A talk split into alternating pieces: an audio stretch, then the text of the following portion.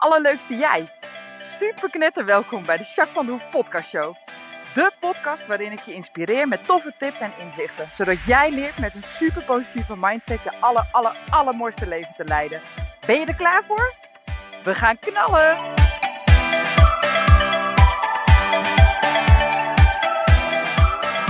Hey, hey, hey, allerleukste jij. Super mega welkom bij de nieuwe podcast. Podcast 89. Ja, ja.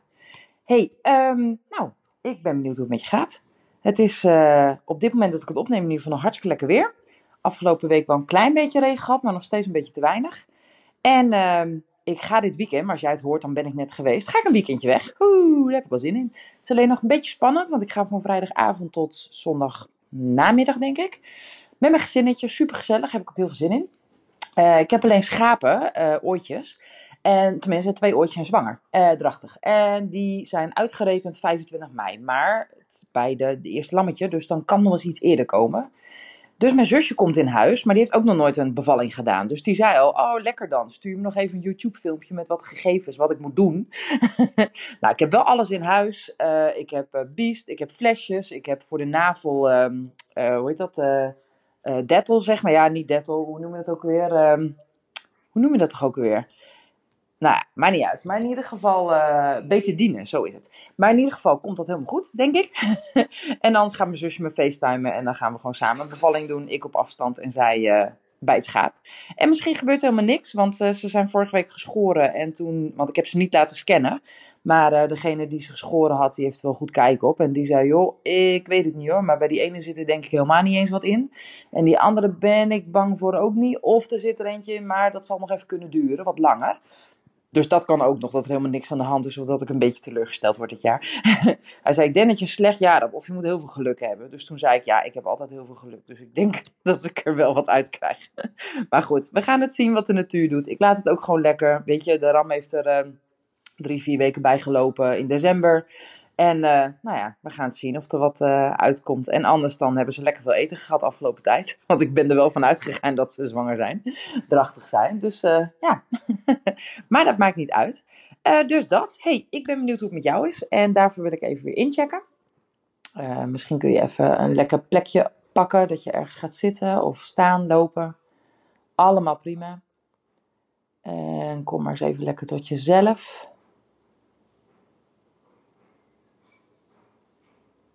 En als je voelt dat je er echt bent in het nu, dan wil ik je vragen om je lijf eens even rustig door te lopen. Ik doe dat meestal van mijn voeten tot mijn kruin, maar het mag ook prima andersom. En voel maar eens of je lijf je iets aan wil geven.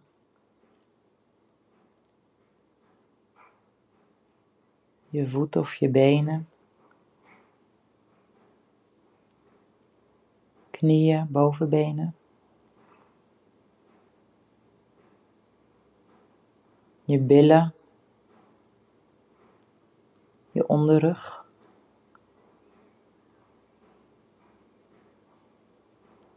Je bovenrug, je buik.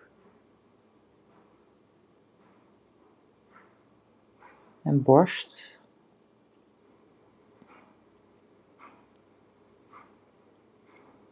Je schouders. Je bovenarmen en je ellebogen.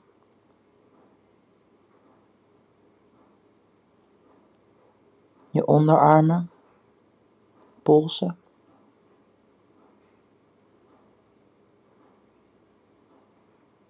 Je handen en je vingers.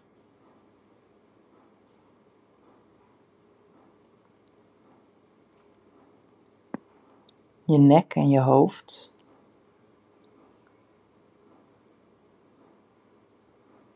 Je ogen en je oogkassen.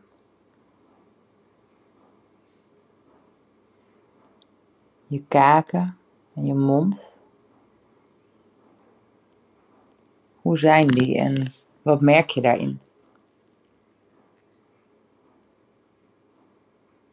Zelf voel ik dat mijn handen een beetje spanning hebben. Ik vind het dan fijn om ze even aan te knijpen en weer los te laten. dan wordt het ook meteen zachter eigenlijk meestal. En zo niet is het ook oké. Nou, ik ben benieuwd hoe het met jou gaat. En of je de signalen merkt. En wat er dan gebeurt als je je bewust van wordt, is vaak heel interessant. En verder wil ik eigenlijk uh, doorgaan naar het hoogtepuntje van de week. Nou, ik heb een leuk hoogtepuntje, want ik heb vorige week een clinic gereden. Helene uh, van Zomeren, die, uh, nou, dat is gewoon echt een top instructie en Amazone zelf ook. En nou ja, die, ik heb haar privéles van natuurlijk. En wij vonden het superleuk om samen een clinic te organiseren. Dat hebben we bij ons thuis gedaan. op stal, hartstikke tof. En we hadden uiteindelijk vier groepen met steeds twee ruiters. En nou, dat zat zo vol, dat ging heel snel. Dat was heel leuk, want er waren ook echt wel routes bij die ik nog nooit in mijn leven had gezien. Dus dat was ook heel leuk. Nou, en ik mocht in de eerste groep rijden met nog iemand die ik niet kende uit Hulshorst. Ik kende wel de eigenaar van het paard, maar nou, het was echt super leuk. Was een heel jong beestje nog, een vijfjarige. Zat wat Gelders bloed in. Leuk paard ook, leuke ruiter ook, kon goed rijden. Dus uh, had de balkjes neergelegd. En uh, nou ja, Helene is Helene, dus die, uh, nou ja, die gaat echt wel aan de bak met je. Dus je leert gewoon heel veel, je doet heel veel. Het was wel knijterheet. Volle zon op de bak, één uur, toptijd. maar het was echt hartstikke gaaf. En ik heb weer een hoop geleerd en het ging echt hartstikke goed. Dus het was echt heel leuk. Nou, en daarna uh, kwam de volgende groep. Die kwamen uit Zutphen, geloof ik. Echt van een eentje rijden met z'n tweeën. Dat was ook echt hele leuke paarden, hele leuke ruiters ook. Dus dat was ook heel tof. En die daarna was ook een hele groepje uit Putten. Waren ook twee hele leuke meiden. Super leuke paarden. Vooral dat jonge paard ook wat erbij was. Ja, echt een heel leuk paard. Dus uh, dat was ook heel tof, ook leuk om te zien. En daarna was er eentje die was alleen dan. Op het laatste moment er iemand afgezegd, dus toen hebben we het even gewoon zo gelaten. Maar uh, ja, dat was ook echt een hele leuke ruiter. En die rijdt een paard van iemand anders, maar al wel een tijdje. Nou, ook zo'n mooie combinatie en leuk om te zien. En er was een fotograaf bij, een hele fijne. En die had echt hele mooie foto's gemaakt, dus super leuke filmpjes gemaakt. Dus dat was ook heel tof. En uh, ze had tussendoor in een pauze ook Lavienne nog even mee naar bos genomen met poker. Had ze ook nog foto's gemaakt, een beetje prinsesachtig, echt heel leuk. Dus uh, ja, die zal ik wel eventjes op mijn social media kanalen voorbij laten komen, want het is echt een hele leuke foto. Dus dat, dus ja, dat was wel echt mijn hoogtepunt. Ten eerste dat ik met King zo'n clinic heb gereden, want dat is toch een beetje nieuw allemaal en er was natuurlijk veel te zien. Dus hij was ook wel wat kijkerig, maar had zich heel goed gehouden, heel braaf geconcentreerd en hij was goed bij mij. En hij was ook heel braaf, niet zo schrikkerig of zo. Echt heel goed zijn best gedaan. Echt hard gewerkt ook. Hij had echt uh, zweet tussen zijn billen. Dus uh, ja, was echt heel leuk. Ik ook trouwens hoor. Ik heb ook heel hard gewerkt. Maar ja, dus dat was echt heel leuk. Dat je dan ziet, dat paard heb ik nu bijna een jaar. En als je dan kijkt, nou ja, hè, we hadden echt wel een weg te gaan. Hebben we nog steeds. Maar er is ook wel een hoop gebeurd. Het paard is echt wel veel beter gaan lopen. En doet gewoon hartstikke goed. En ja, is echt heel leuk. Dus dat is eigenlijk wat mij betreft wel ja, mijn hoogtepuntje van de week. Dus dat. Hey, ik wil vandaag een heel leuk onderwerp gaan aansnijden. Ik wil namelijk gaan hebben over stiekem doen. En om daarmee te starten wil ik je eerst wat vertellen over een enquête die komt uit de Psychologie Quest. Nou, ik zal een klein stukje voorlezen, want ik vond dit al wel een leuke opening. Um, nou, welke kleine dingen doe jij wel eens stiekem? En dat vroegen ze dus aan volgers van Twitter en Instagram, dus van Psychologie Magazine. Um, dit is eigenlijk een greep uit, um, uh, uit wat er genoemd is, zeg maar. Nou, scheten laten stiekem op het werk, uh, van alles snoepen, masturberen, kauwgom op de grond spugen, uh, tegen mezelf praten. Ik vind dat overigens niet stiekem en zeker geen guilty pleasure, maar goed. Um, mensen extra geld toestoppen op verjaardagen. Heel grappig dat dat eruit komt. Uh, en uh, anoniem internetten. Geen idee wat voor sites je dan bezoekt, maar in ieder geval, dat werd ook gezegd.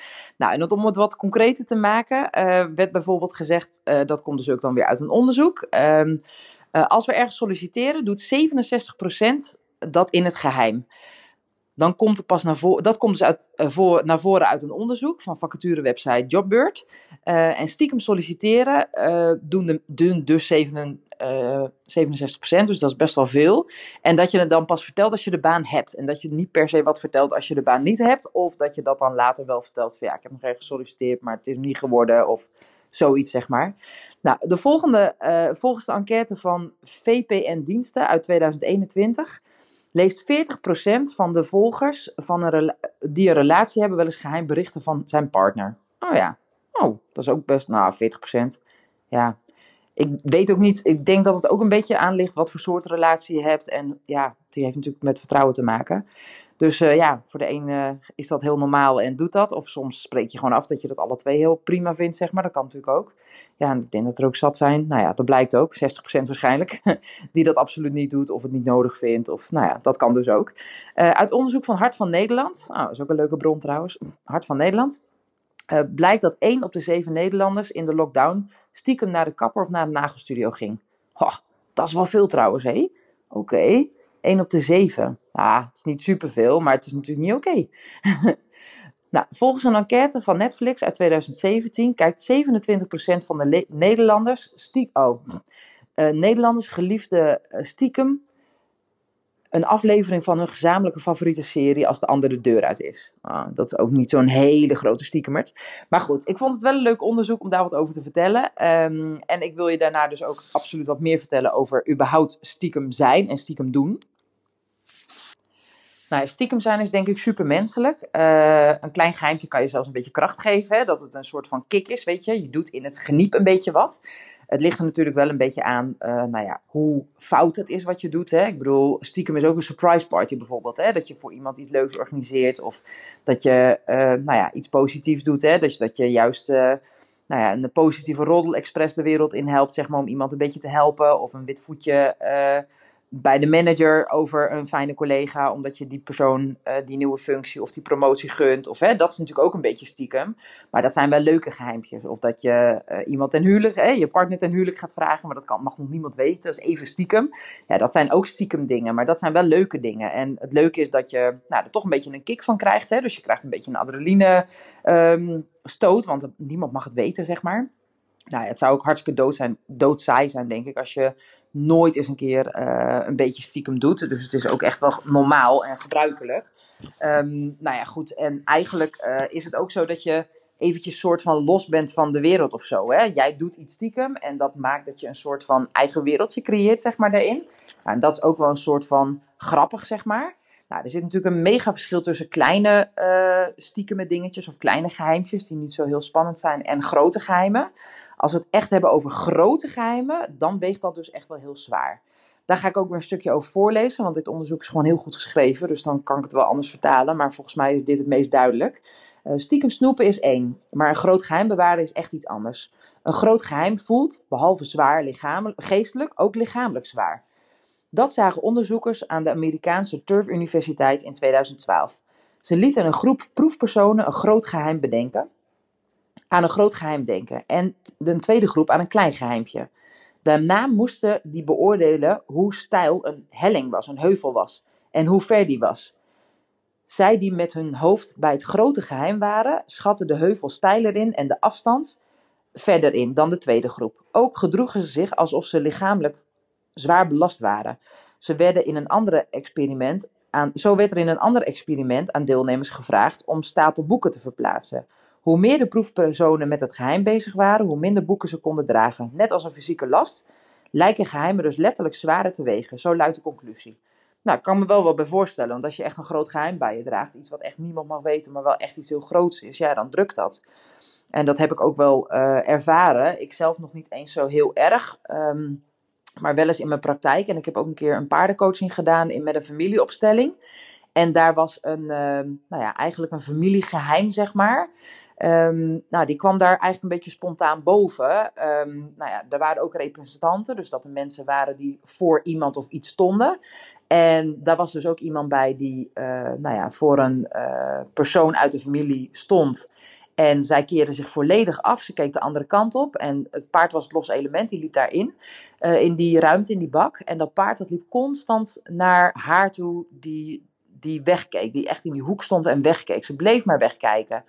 En ook toen er werd gevraagd: wil je je omdraaien? Toen kon ze eigenlijk niemand van die anderen aankijken. En het paard was echt een beetje. Nou, liet gewoon frustratie zien en vond, uh, vond daar echt wat van. Hij gaf echt aan dat er. Hij begon ook te graven bij haar en te briesen. En ze hals te laten schudden. Ik zit het nu te doen, dat heeft helemaal gezien op een podcast. Maar goed, kun je een beetje voorstellen, het, de hoofd zo te schudden en de hals te schudden en zijn hoofd laag te houden en zo.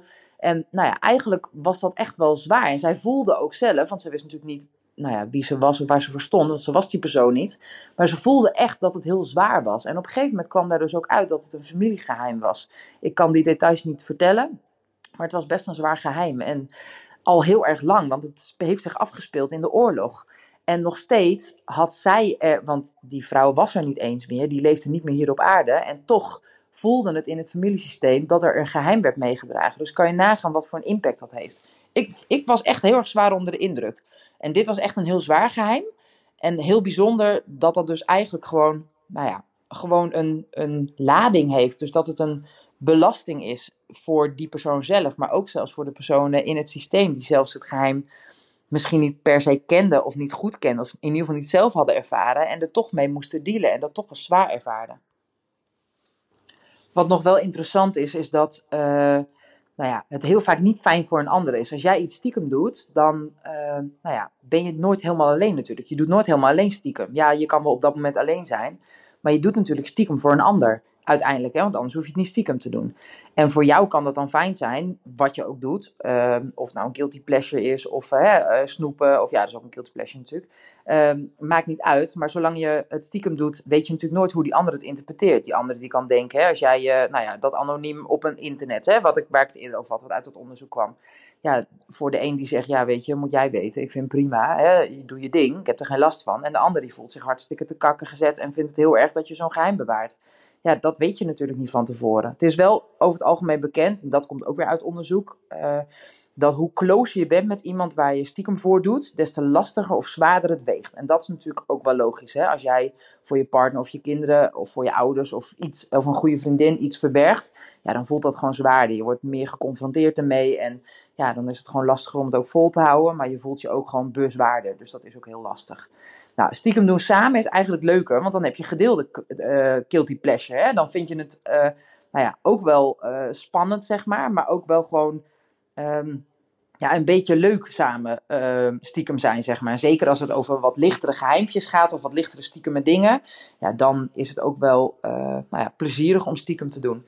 En wat ook uit het onderzoek komt, wat ik ook wel interessant vond, maar ook wel weer logisch. Als je bijvoorbeeld stiekem doet in de vorm van dat je bijvoorbeeld een affaire met iemand anders heeft, hebt of iets dergelijks. Of je hebt geld gestolen of weet ik veel, dat soort dingen. Hè, dus die zware geheimen dan hebben we ook behoefte als mens zijnde om het te delen met iemand. En dat is natuurlijk ook wel logisch, want hoe lang je het ook voor je wil houden, op een gegeven moment trek je het gewoon niet meer om het alleen te delen. Of je loopt vast, of je bent bang dat iemand erachter komt en hebt daar zoveel stress of zorgen over. Of ja, eigenlijk ook wel logisch natuurlijk. Dus dan vinden mensen het over het algemeen toch fijn om iemand vertrouwen, in vertrouwen te nemen en het dan uh, toch te vertellen aan die persoon. En dat is ook spannend, want je weet niet hoe die ander reageert. De ene die zegt, joh, ik snap het, maar uh, ik wil je wel helpen. Bijvoorbeeld dat je zegt, joh, uh, het is beter dat je wel een keuze maakt, want het is niet eerlijk naar je partner toe bijvoorbeeld. Of dat hij zegt van joh, uh, dat geld wat je gestolen hebt, je moet nu uh, je manager bellen en je, als op je werk bijvoorbeeld, en je manager in gaan lichten. Het kan ook zijn dat die persoon het alleen bewaart en dat hij verder daar niks mee doet. Dat kan, en zeker als je het vraagt. Maar dan geef je iemand dus wel een stiekem en zwaar geheim. Dus dat is wel iets wat je moet overwegen en mee moet nemen. Dat je iemand wel belast. Zeker nu dat je weet dat het geestelijk en lichamelijk zwaar is als je een geheim deelt. En als die niet van jou is, het geheim, dus dat je hem alleen maar meedraagt, is die misschien nog wel zwaarder. Want je kan er niet zoveel aan doen, hè. Het is niet jouw geheim, dus je zit best wel klem daarin. Dus overweeg dat zeker als je een uh, geheim of iets stiekems wilt delen met iemand. Nou, ik zal je nog een klein stukje tot slot voorlezen. Dit vond ik ook wel interessant. Wie is de geheimhouder? Iedereen heeft wel eens een geheim, maar de een houdt het meer achter dan de ander. Dat stelt Andreas Wiesmaier, psycholoog van de Tilburgse Universiteit, in het boek Geheim. Dat hij samen schreef met Mirre Bots. Iedereen heeft slechte eigenschappen, zoals slordig zijn of slecht met geld omgaan. Maar de een geeft het ruiterlijk toe, terwijl de ander dit soort dingen liever verborgen houdt. Sommige mensen maken zich heel druk om wat anderen van ze vinden. Ze zijn bang dat ze als onaardig of oninteressant worden gezien, als hun mindere of rare eigenschappen aan het licht komen. Dat is denk ik wel een hele uh, veel voorkomende hè? en misschien ook wel herkenbaar, toch? Deze mensen zijn van nature meer geneigd om dingen voor zichzelf te houden in plaats van hun onzekerheid of andere dingen die ze dwars zitten te bespreken met anderen. Volgens Wiesmaier valt zo'n 20 tot 30 procent van de mensen in deze groep. Nou ja, ik kan me wel voorstellen. Ik denk als ik gezien de mensen met wie ik werk, uh, maar ook gewoon privé mee omga, denk dat er best wel veel mensen, met name als er wat onzekerheid over in zit of wat slechter zelfbeeld, et cetera, dat dan veel mensen inderdaad ook dit soort dingen wel wat sneller voor zichzelf houden. Nou, ik hoop dat je het interessant vond. Ik vond het wel een leuk onderwerp. Het is een beetje out of the box, maar daar hou ik wel van. Dus ik hoop dat je het een interessant onderwerp vond. Uh, nou ja, mocht jij een geheim dragen, uh, als het een klein geheimpje is, ja, weet je, misschien ook wel gewoon leuk. Dus uh, zolang je er niemand mee schaadt, helemaal prima. Um, als je een groot of een zwaar geheim draagt en je kan het met helemaal niemand delen of je wil dat niet, denk er dan eens over na wat je er dan wel mee wil. Zeker als het een zware belasting geestelijk of lichamelijk of beide geeft. Dus dat wil ik je eigenlijk meegeven. Nou, ik hoop dat je een ontzettend fijne dag hebt of een fijne week, nou allebei liever. En misschien wel een hele fijne avond. Geen idee wanneer je het luistert. Maar ik wil je in ieder geval bedanken voor het luisteren. En uh, ik spreek je heel snel. Doeg!